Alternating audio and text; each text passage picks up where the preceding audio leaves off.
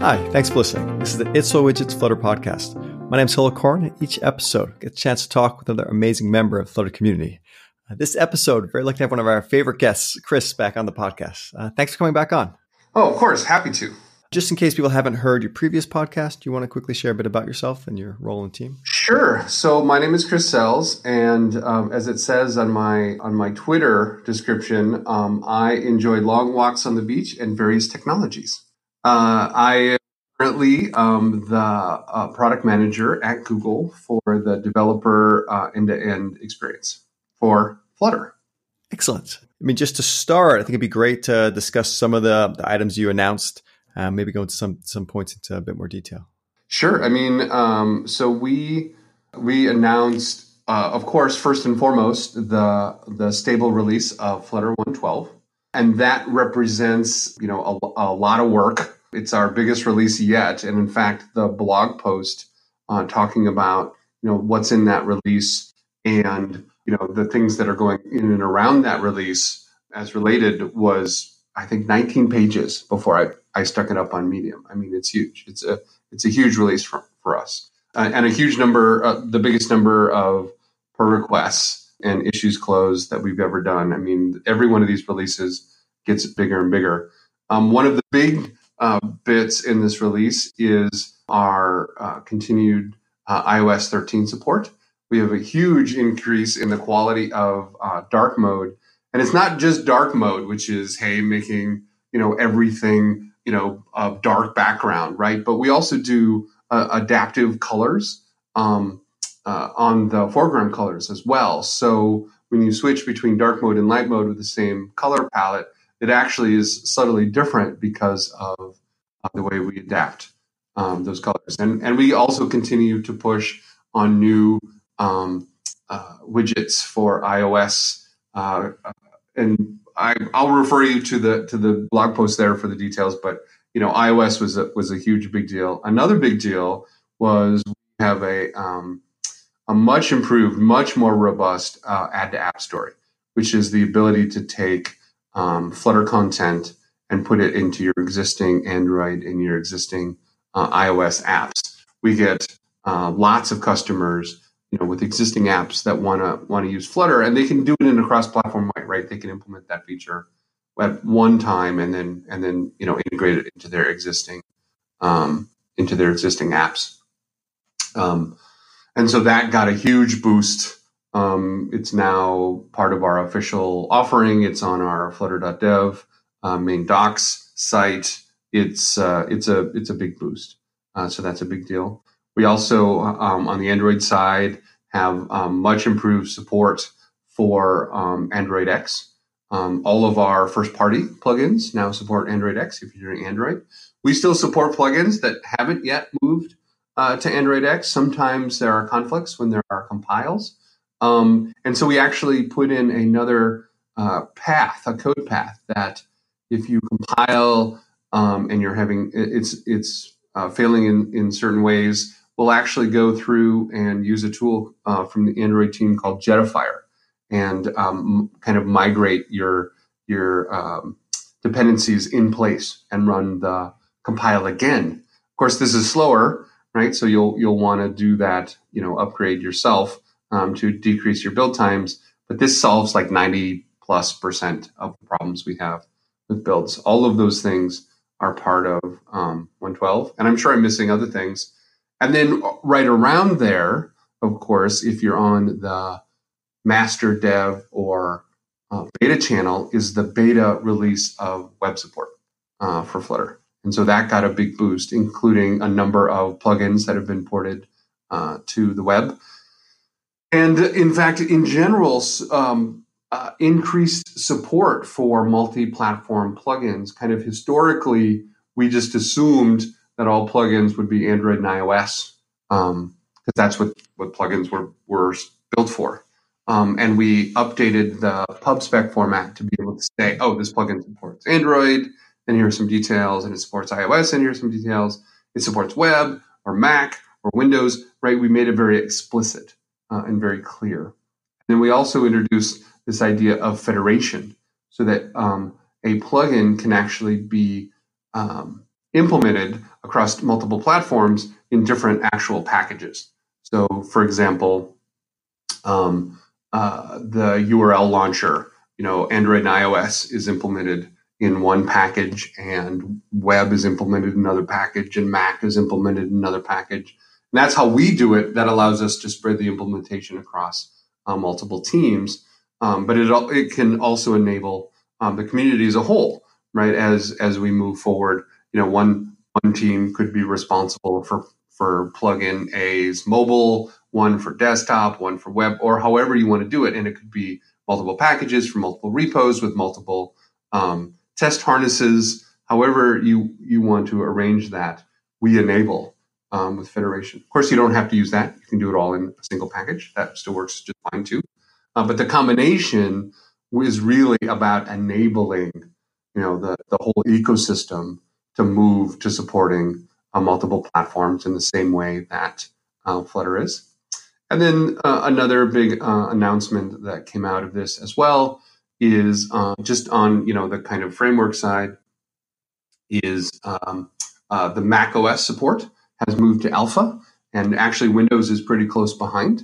Um, I hope to have some good news about Windows.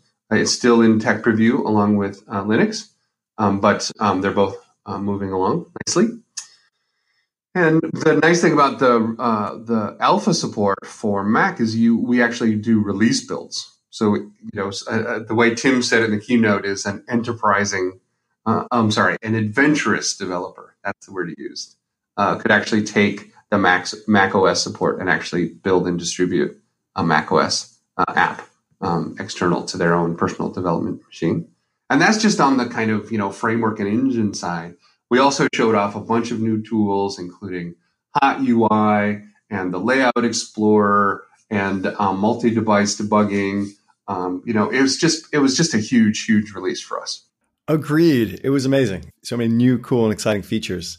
It's really really impressive. You know, I was recently I was watching the the Kotlin conference, uh, and the presenter kind of commented on how difficult it is to plan these events that they don't even try to have a release at the same time as the event. And it's all that more impressive that you guys are able to kind of both schedule this amazing event and have the software ready for this incredibly feature packed release. Well, I'm glad it looks like um, you know we're able to pull it off well. It turns out to be enormously difficult. Whoever was saying that about Kotlin was totally right because you have to you have to pick a venue months in advance. You have to you know decide the kinds of things that you want to talk about. You have to line up all kinds of partners and customers um, that can help tell that story. You have to line up technologies to show off. You have to line up the engineers and the engineering work to put a release together that shows off those same kind of ideas. Um, you know, this is really very much one of those you don't want to see how the sausage is made kind of deals it is a big, a, a, a lot of work. I can only imagine. So let's go through some of these features in more detail. I know i am sure I have specific questions uh, on many of them. Uh, the hot UI feature to me looked really, really interesting. So I'd love to get a better understanding of how that works. Is it built into the IDE? Is it IDE agnostic? And then yeah, how does it actually function? Sure. So the idea of hot UI is it's it's meant as a a another way to to edit your code. Right now, you use you know your keyboard and your mouse and your text editor, right? And that's how you edit your widgets. And you can see them in real life, um, you know, on your running app, and that's what Hot Reload is for. But the idea of um, Hot UI is that it puts a representation of your widget right there in your IDE. And currently, it's only supported in a preview uh, for Android Studio and IntelliJ um, because Visual Studio Code doesn't provide the facilities you need to really do this. So in the future, and, and we mentioned this in the keynote, we plan on having Hot UI in a different on a different surface, and in fact, specifically, we plan on integrating it into uh, Dart DevTools um, as another one of the tabs, so that you can use it no matter what editor you happen to be using. But it made sense to kind of show the vision to do it inside of the IntelliJ family of editors to start. And what it does is it uses the Dart uh, analysis services to really understand your code, and then it provides kind of a WYSIWYG, you know, designer experience uh, over that code. Um, but the code is the source of truth. So, in, in fact, if you look closely in the keynote, you can see this. I was making changes to the code, uh, and I picked color because it's easiest to see. And that same color, you know, in the in the representation of the widget inside the IDE in the hot UI part, it was that it was changing um, that same color as I did it, and then I could go and do a little drop down and, and use the color picker and change the color of the widget, you know, in the hot UI part, and it would update the code right? So it's really using the analysis services to understand and edit that code uh, directly. Amazing. It looks like it's going to be an incredibly useful feature. And I'll tell you another interesting change you mentioned is with Android X. I, mean, I myself have ran into Android X errors countless number of times. Uh, I think we finally upgraded our project. We made sure all our libraries are updated. We're kind of past it. I'm sure many other developers are still seeing those errors. So it's nice to hear that even if you have you know older library versions, compile will still succeed. Is that right? I say with about 95%, 90 plus percent success. That's really impressive. And then another feature I noticed in the Dart 2.7 release is that it has preview support for non-nullable by default. Is that right? Uh, that's correct. Yes. So how could I use that? I, I, noticed they mentioned that it's enabled in Dartpad, which is also another great feature, right? That now in Dartpad you can use Flutter directly. Oh, I can't believe uh, in the initial list I forgot Dartpad. Holy cow, Dartpad this venerable tool that I have been using. I use myself all the time when I write Dart code as a way to kind of as a scratch pad and how Dart works. Now has Flutter support using Flutter for Web. So you know you can write Flutter code and and it runs and you can interact. It's real life code. I can't believe I forgot to mention that. It's huge. It's awesome. And there's no setup. You can just go to dart dartpad.dev and and be writing and testing Flutter code with understand uh, with installing nothing. It's an amazing feature. Agreed. And I think it's going to be great for just sharing Flutter, the concept, right? People yes. don't necessarily want to spend that time setting up a dev environment. They can now just very quickly try it out. And it sounds like so non-nullable by default is enabled there. Can I enable it in my projects now? Is that supported? So it is just a preview. I would not use it on any of your production products, but the idea is absolutely for you to try it out um, and you know give give us some feedback and to see what it's going to be like. I mean, we have a whole uh, uh, rollout plan, you know, including migration tools and you know the ability to be able to um, keep you know modules that have been upgraded to this new uh, null safety uh, version of the language, and you know leave the old stuff, and it would intermix with and keep the right semantics. And we have uh, a, a, you know a, a, great low impact uh, rollout planned, but ultimately, of course, we want everyone to to move to this new null safe version because it, instead of assuming all of your types are nullable, it assumes they're not unless you it, right? So it's just the you know, the it's just a safer way to write to write code. To follow up on non-null by default, I don't know if you noticed on Reddit there was a suggestion recently to add these linting rules in advance of non-null by default. So the specific rules were implicit cast and implicit dynamic. Maybe a bit too deep. I'm wondering if you're familiar with these rules and and my thought was that I know there's talk when, when the feature rolls out, there'll be automated tools. Should we expect it would handle these kinds of changes?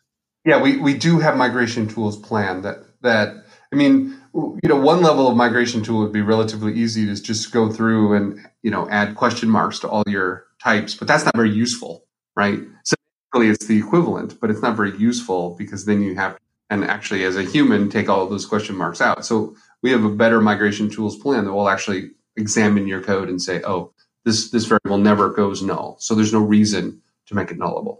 Um, and um, you know the the idea is actually you use our semantic understanding of the code to kind of port it in a in a the same way you would if you were if you were forced to do it. And so the idea is to get the the code out that you would want without having to make you you know spend the time to actually port the code. Cool. That sounds that sounds really really useful. And the lint rules now, uh, it's hard to imagine how the lint rules would be useful if we did, because there's no syntax in the current version of the language, the shipping, you know, stable version of the language that allows you to say, oh, this is nullable or, or not nullable. Um, so it'd be hard to imagine lint rules except on every of your types, which is warning, this is nullable. And I'm not sure that's useful. Right. I think by default, Flutter still comes with a very loose linting, whereas the Flutter project has much stricter uh, analysis options file. I think it'd be really helpful to have kind of stricter rules out of the box just to help guide best practices with Dart just when you're getting started, kind of reinforces th- these rules early on.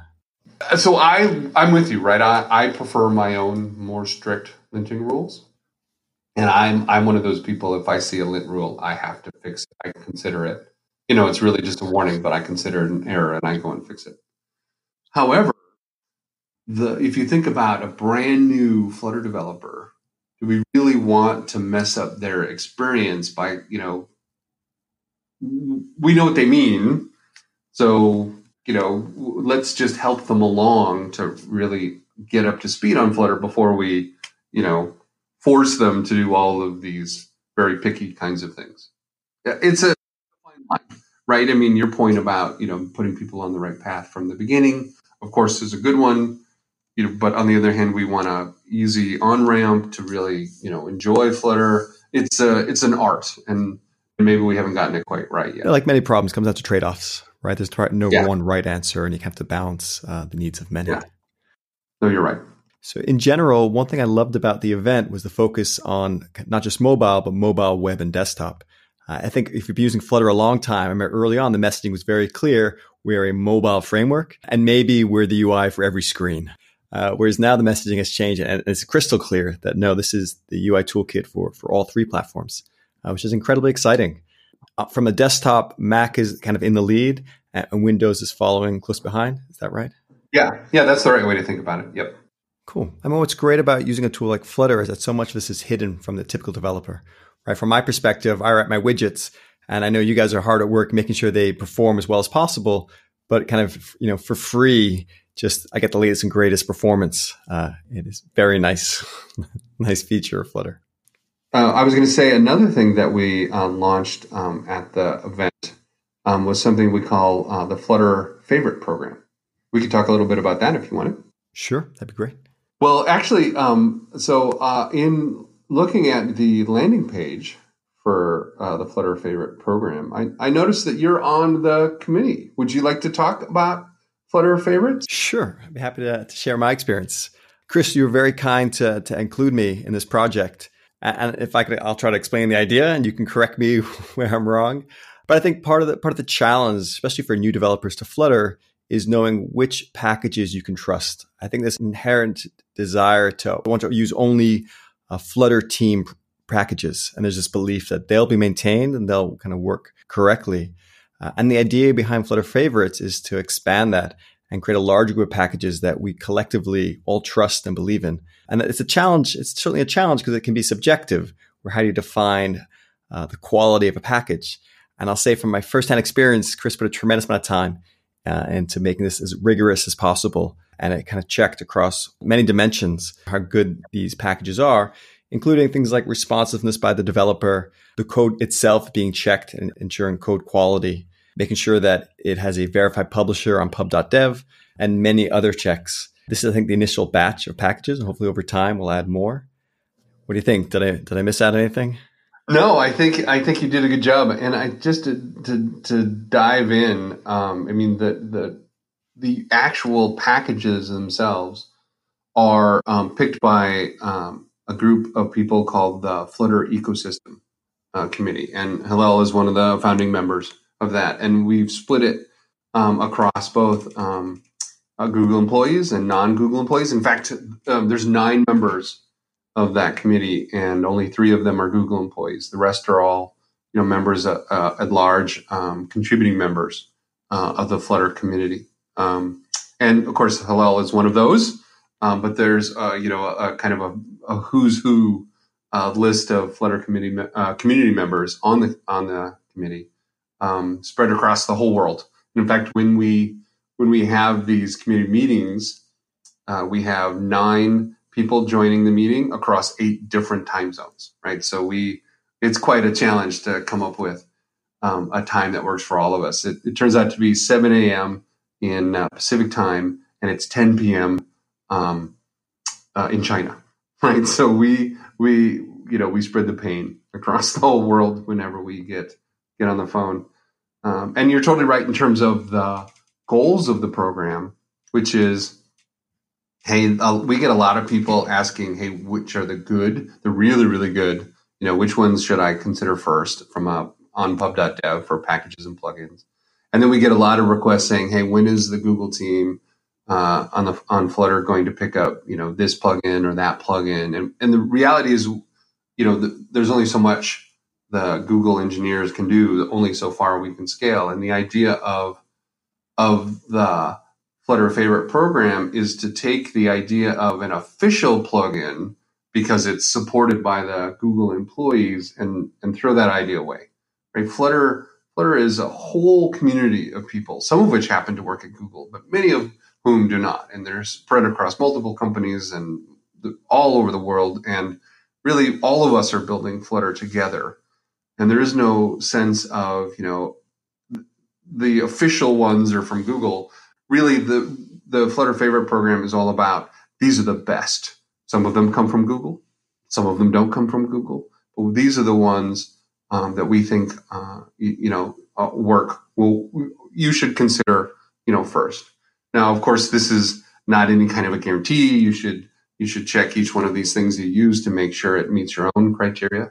Um, but these are the ones that that we think you should consider consider first. And in, in some sense, these are what we think of from the Flutter ecosystem as official, right? These are the ones that that really meet that that quality bar that that you mentioned, Hillel.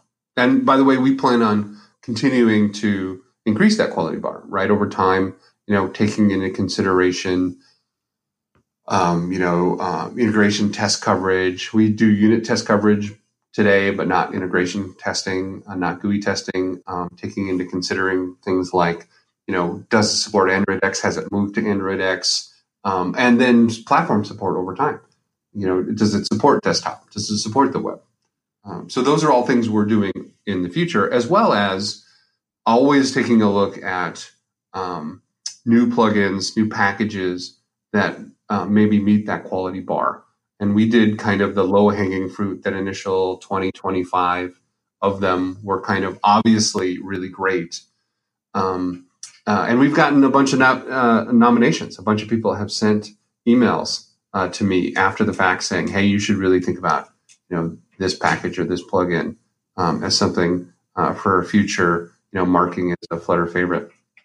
And then the other thing we want to do is we uh, at Google have done a bunch of usability studies um, uh, with our user experience team in terms of the packages and plugins that that community people in the community developers flutter developers have said oh this isn't as good as i would like it to be right? There there are a number of you know uh, packages and plugins that do technology x whatever it is but none of them are as good as i want them to be um, because of you know a b or c. And so actually taking that information and then reaching out to the community um, for for packages and plugins and um, that you know have a good start and helping them to get to the place where we can really market as a Flutter favorite and then fill the gaps from the community based on on user demand. And again, not necessarily it being uh, Google uh, led or Google uh, developers that are actually doing the development. In fact, you know the only way we scale as a community is if we have, have this high bar across the community that we all reach for together um, uh, so you know th- those are kind of that's kind of the the the hoped for future of the flutter favorite program awesome that's a great explanation uh, i'll tell you one example of kind of the best code being elevated is the provider and provide packages where both a community member and uh, Remi and Google themselves were working on very, very similar packages. And Google, I think, realized that the Remi solution was simply a better implementation and then chose that as the default, kind of deprecated their own package. And yeah, it's just one example, I'm sure, of many where Google are realizing that, yeah, Flutter is built by, by the community and, and it's the best solutions that should win, not necessarily Google solutions. Oh, absolutely. 100%. And in fact, I mean, you were there in the community meetings and the communications and the email and et cetera did we ever say, you know, a Google uh, provided package or plugin got special treatment or, you know, did anything different or were they held to the same standard? Right. No, absolutely not. If not, they're held to higher standard, right? I think there's this, you know, desire to make sure that it's as good as what the community are creating. Uh, I think in part we're spoiled that this is the first selection uh, where these packages have been developed for, in some cases, you know, many many years. So you're seeing just incredibly well built packages. I mean, some to me personally feel should be part of Flutter, but these are these are great. Uh, one in particular I have to mention is a slidable package. I just, I just, you know, again, I couldn't see our app without that package. Uh, and, and I, guess, I, think many developers are probably using it. And the code is just beautifully written. The developers took tremendous care to implement it. Uh, and it shows. I think it shows both in the code and in, in, the documentation. So it's really nice to have this kind of showcase for developers and their packages. Uh, totally. I think you're, you're absolutely right. I feel like there was just so much to interact. Again, I feel really lucky I got the opportunity to be there in person. It was a really inspiring event. Uh, in particular, just meeting so many incredible members of the community. I think the Flutter community is, is incredibly, incredibly special. I think in part it's just because it's people that have realized early on that this is the future. so I think there's an inherent bias towards really, really talented and smart programmers who understand where things are headed. Uh, but also, I think there's a tendency of just being really kind people in the community. Uh, I'm ex- I can be very, very shy, and I always get nervous going to these big events. Uh, but I find people are just so friendly that even with someone like me, I feel very comfortable at the events and yeah, again, I feel I feel incredibly lucky to be there. I feel like I'm witnessing history. I'm going to see, you know, each year these incredible milestones and developments of the, the platform. Yeah, I'm with you. I have been involved with in a lot of uh, developer communities over uh, an embarrassingly long career, and uh, the Flutter developers are universally bright and open and talented and friendly and happy, and it is a joy uh, to be a member. So, are there any other topics like to cover we haven't discussed yet?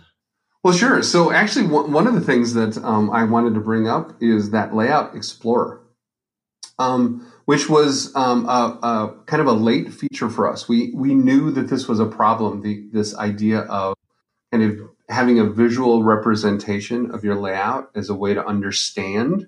You know, all, right now, you know the the uh, the tr- the widget hierarchy right in in dev tools is uh, you know it provides all the information you need to be able to track down layout problems but it's really hard to see. There's no highlighting of potential errors. There's no there's no there was no visualization of of what is really going on there. It's just hard to understand. And so the idea of the you know having some representation and highlighting errors is one we've had for a while. Uh, but we we actually had a very talented intern his name was Albert, and he um, he came on board and he immediately started diving in, and we had um, uh, some user uh, experience design help. Um, but uh, he kind of, I mean, at Google, we don't we don't put um, interns on kind of the you know the grunt work. We always like to give interns the the you know coolest possible work we can give them and still have them be successful because we only have them for a very limited amount of time, right? Generally three months.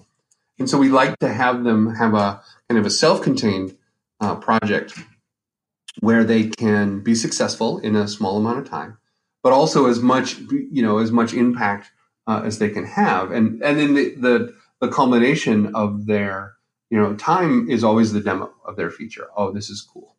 Um, and in this particular case, the culmination of Albert's time here at Google was the demonstration, but not by Albert, but by uh, Zoe and by me during our keynote at Flutter Interact. And so that's kind of a very cool thing. And that the reason this was possible was because Albert had all kinds of Flutter experience when he came from uh, to the team, to the developer experience team on Flutter, and he was able to hit the ground running. And he started immediately um, you know, building things out and trying prototypes. And he was super good at taking feedback and making quick changes. And he worked late hours and he was just dedicated and happy. And he was a joy to work with. And the thing he came up with, you know, it, I think is the the best yet of how to visualize kind of the way your layout uh, is and what potential problems there might be. And not only that, but he made it interactive so you can actually change it on the fly to see oh what if, what if i you know change this constraint here or what if i change the alignment or what if i change the flex property um, what, you know what does that do to my layout Um, and I think, uh, Hillel, you said um, before when we were talking that this is a tool, you know, that you think you would you would use as a developer. What what makes it attractive to you as a developer? That's an amazing story. That's really cool. Give that intern a job. I think he deserves it. I think so too. Absolutely. So for me myself, I've just seen that error too many times, particularly the overflow error. It's Flutter making sure you're doing the right thing and it understands what your intentions are. But particularly with rows and columns, very often just forgetting to add the expanded inside a row or column will kind of trigger that error. Or not adding a shrink wrap in a list. So again, it just right when I saw that, it's to remind me of all the times I've seen that error, and it'd be great to have a visual way of kind of tracking that down. I think that'd be excellent, uh, incredibly useful. I mean, that, that is a clear case where Flutter was doing an excellent job of telling you there is something wrong, but not telling you what was wrong, or even more importantly, how to fix it, right? And so I don't know about you, but I would go and just start adding expanded or start, you know, what poking at my code until you know the the error went away and you know hopefully that was the right cause the idea of the layout explorer is can actually poke at it and figure out what's actually causing it in a, even a, a faster way so that by the time i go back to my code i actually know what the problem is and i've learned something and you know i can update my code with confidence that's that's what about that about that code absolutely I'll say one thing I've noticed is with Flutter Web in general, the ease of being able to resize the app, which for a long time, just testing the emulator, you don't have. And so right. being able to kind of just test it out, see what happens if I make the browser narrower. And it exposes overflow issues you wouldn't necessarily see in your particular emulator, but users with smaller phones might see. That's totally true. I find one of the things that I really love about you know the Mac uh, support moving to Alpha is when I do my Flutter code, I almost always do it uh, on the desktop because there's no emulator needed, right? You just get to run it directly on the hardware, right? And you get all the size things, and you know, I find it to be um, even if I'm not targeting uh, Mac OS with whatever code I'm writing, a, a, wonderful way to actually do the development. That's a great point. Absolutely. Cool. And was there anything else you'd like to add?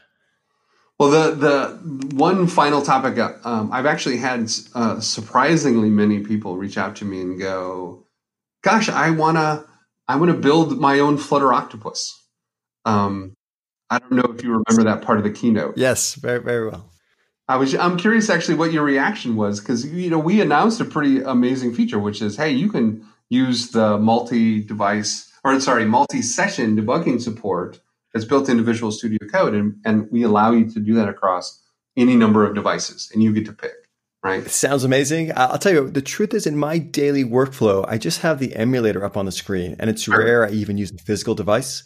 But that said, I do sometimes use physical devices, and to be able to run more than one at once makes a ton of sense. It's not limited to physical devices. You can do the same thing with emulators. Very cool. That's great. And in fact, the screenshot we showed, the idea is that you can do, you know, the thing we announced, hey, you can do both Android and iOS simultaneously which is you know a thing we get people asking us uh, to do all the time. Um, but then we decided, you know, to push it as far as we could, which just looks cooler when it's physical devices, but you can do it with with virtual devices as well. And the idea um, uh, was, could we do it across all the different kinds of things? And we did it for everything that you can attach and run from a Mac, right? Um, and so that was pretty fun. But when people if people want to go and build such a device you know um, one one computer that drives multiple devices for debugging simultaneously. Uh, the caution i will give you is that the hardware really really matters. Um, i went through multiple sets of cables finding good cables. I went through multiple um, usb hubs finding reliable connections um, uh, to be able to do all that simultaneously. So, and if you don't, what happens is, you know, either the the device won't start on the debugger and it'll just disappear, or it will, you know, it'll debug for a while and then it will disappear. Um, and so, you know, pay attention to the hardware if you actually want to set up something like this yourself. Cool. That's good advice. I'd say one, one compliment I'll give to Flutter is I've learned, I've been trained by the framework to give such little worry to ensuring that what I build or test on my Android emulator will, will look and function exactly the same way on iOS. I think early on in my development, I go back and forth regularly and make sure everything looks correct. But I've just seen consistently that no matter what I get working on Android, it will work on iOS, assuming we're not talking about native code or native plugins, but just the general Flutter code. And so I'm at the point now with the app I'm working on is I'm in the Android emulator 98% of the time. And it's really just right before release. I just do a quick check on the iOS app. Um, but certainly, I think for pixel perfect layout, having them both up the screen at the same time will be great, and really helpful. Yeah, and you know, I, am glad. I'm very glad to hear that you have a high degree of confidence that if it looks great on Android, it'll look great on um, iOS. One of the other big use cases for this is as people start to build apps that are responsive. Right? What does it look like on mobile? But I also want it to look good, you know, on a desktop form factor, whether that's you know Mac OS or Windows or the web or whatever, right? And so being able to, you know, make changes to both mobile and desktop form factor apps and see how those changes are going to look simultaneously, right? So if you fix something that was a problem in mobile, you haven't broken, you know, the desktop size version of the app or vice versa. Yes, that's an excellent point. and TV and watch, right? You talk about massive screen sizes and very small screen sizes, but absolutely. And that's a, a, use case very dear to my heart. I'm currently working on taking our mobile app, make it support tablet and web. And that's exactly what I'm, what I'm facing is making sure that as I fix or add a feature in the, in the tablet or web layout, I don't have any regressions in the mobile layout.